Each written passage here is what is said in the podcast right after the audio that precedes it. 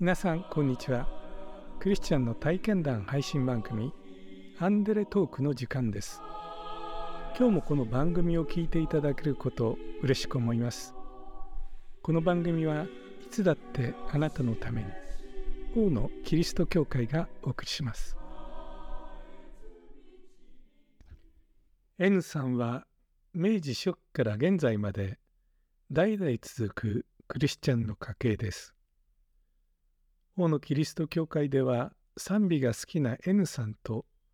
お孫さん2人が一緒に聖歌隊で賛美をしていたこともありました。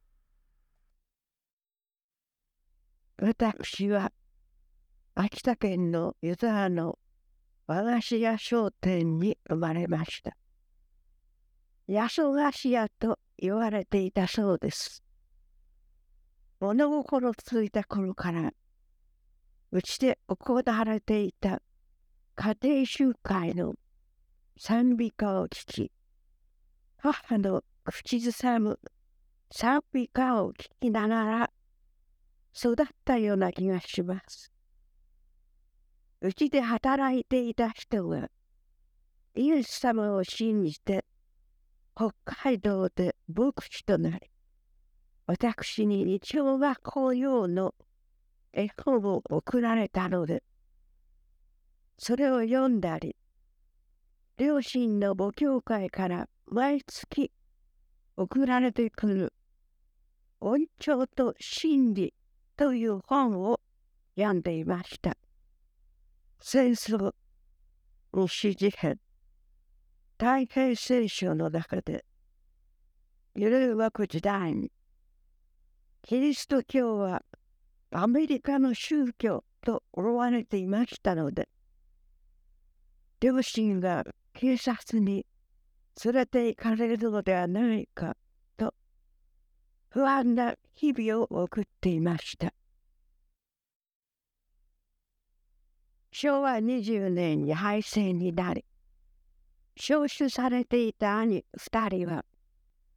上の兄は捕虜となり、シベリアに、下の兄は戦死していました。私は召集されて中国から復員してきた夫と横浜の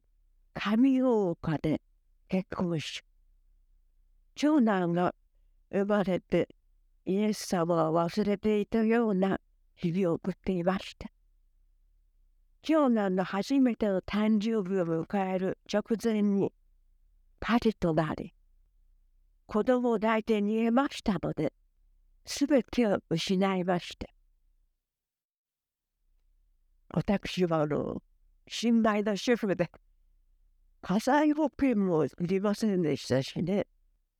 同じ横浜の御用地にいる夫の兄のうちに3人で居候しました。不動屋さんの紹介で、しゃぶじ公園のアパートの6畳を借りることになったんですけれど、アパートに着きましたら、食器棚の中に食器が入ってたんですね。七輪もありましたし、洗面器とか、私にとっては必要なものがありましてね、驚きました。今思いますと、神様は私からすべてを取り上げられて、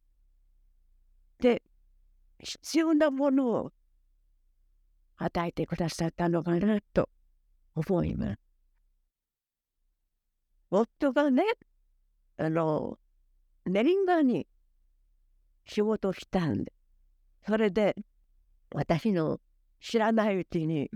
夜の伝道集会ですね、当時出席して練馬の教会に日曜日にね、毎週行くようになったんですね。それで両親に手紙を書きました。そしたらすぐに父のね、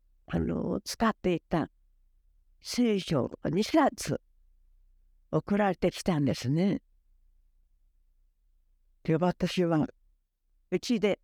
聖書をね、父の聖書、創世記から読み始めました。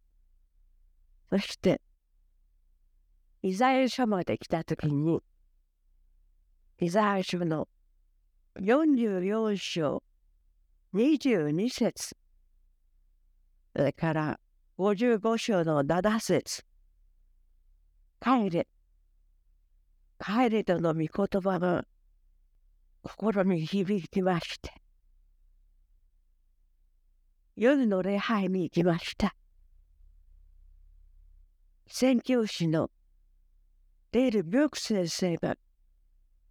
温かく迎えてくださいました。12、3人ぐらいの方たちで、私のうちの家庭集会のようで、その時に帰ってきたと思いました。そこで一人の兄弟が「恩中と真理」という本を手渡してくださいました。驚きました。その兄弟は朝は両親の母教会に行かれて、夜は自宅が大泉の駅の近くなので幽霊杯に出ているということでした。その時に本当に導かれてくださったと思いました。そしてその礼拝の中で、主は命を与えませり、主は血潮を流せませり、そのうちによりて我は生きぬ、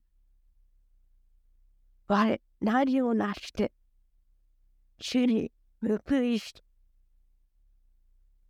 その賛美歌を聞いて、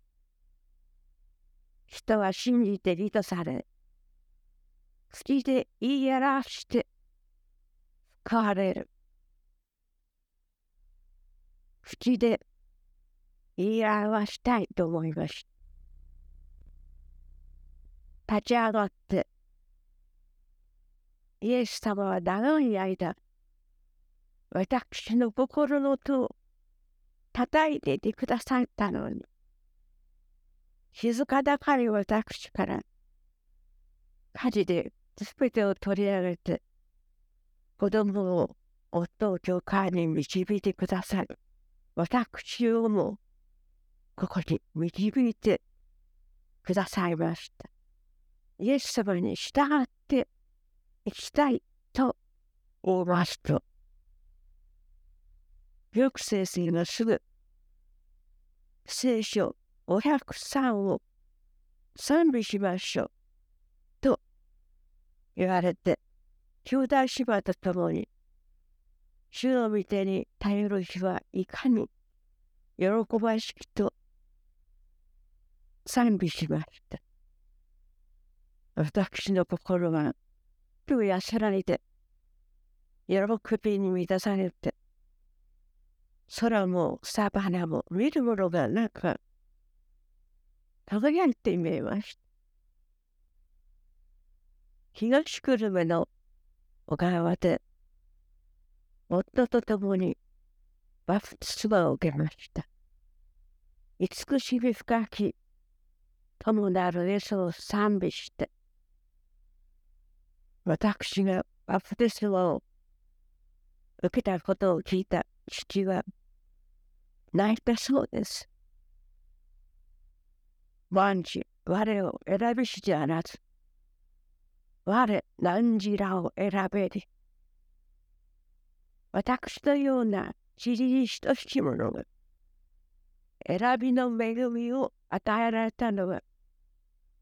両親の祈り、兄弟姉妹の祈り、誠の生ける神様の憐れみによると思いました。実の別れは、別れの時は渡られないのではと思っていました。私は練馬に、東京に、父は秋田におりましたので、長い間寝ておりましたから、でも会わせてくださいました。兄が電報をよこしたんです。すぐ帰れという電報なの。既読でもないし、すぐ帰れ。でもとにかく帰りました。すると母は父の枕元でまた会う日までと立っておりました。会うことができます。最後に母が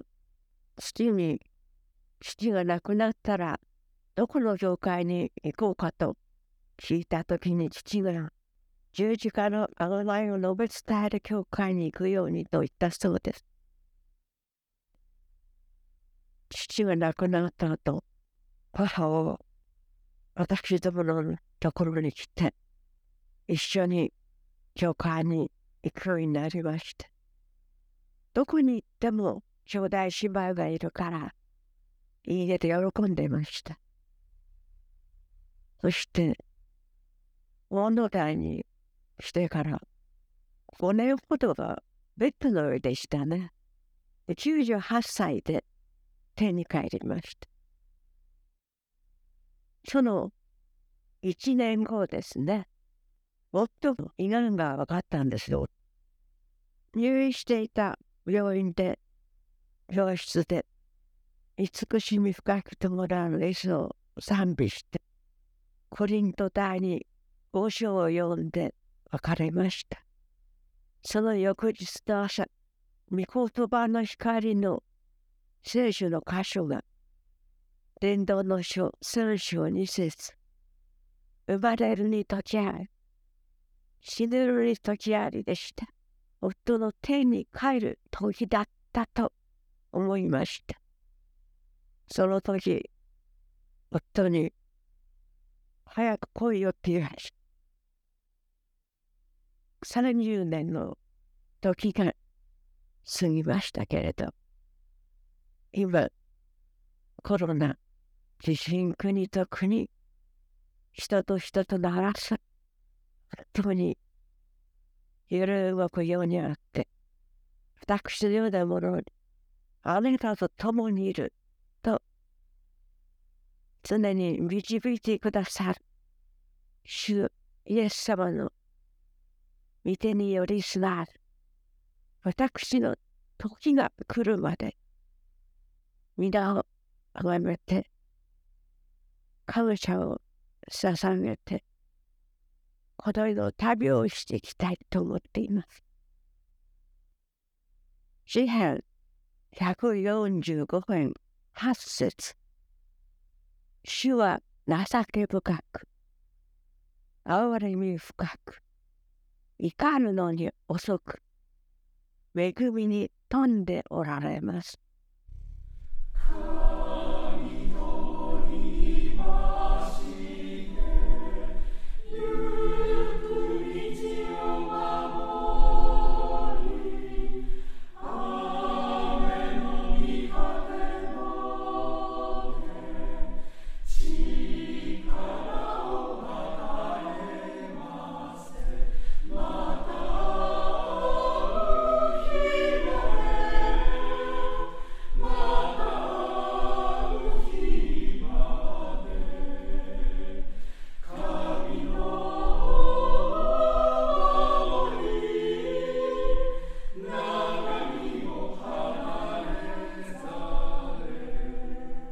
賛美歌を愛し、神の御言葉を愛し、生涯を歌いつつ神と共に歩まれた N さんは、愛するご主人との地上の別れさえ神の時と捉えて、早く来いよとの決別の言葉に、また会う日までと歌いつつ見送ったのでした。大野キリスト教会は地域に開かれたプロテスタントの教会です。最寄り駅は小田急線相模大野駅、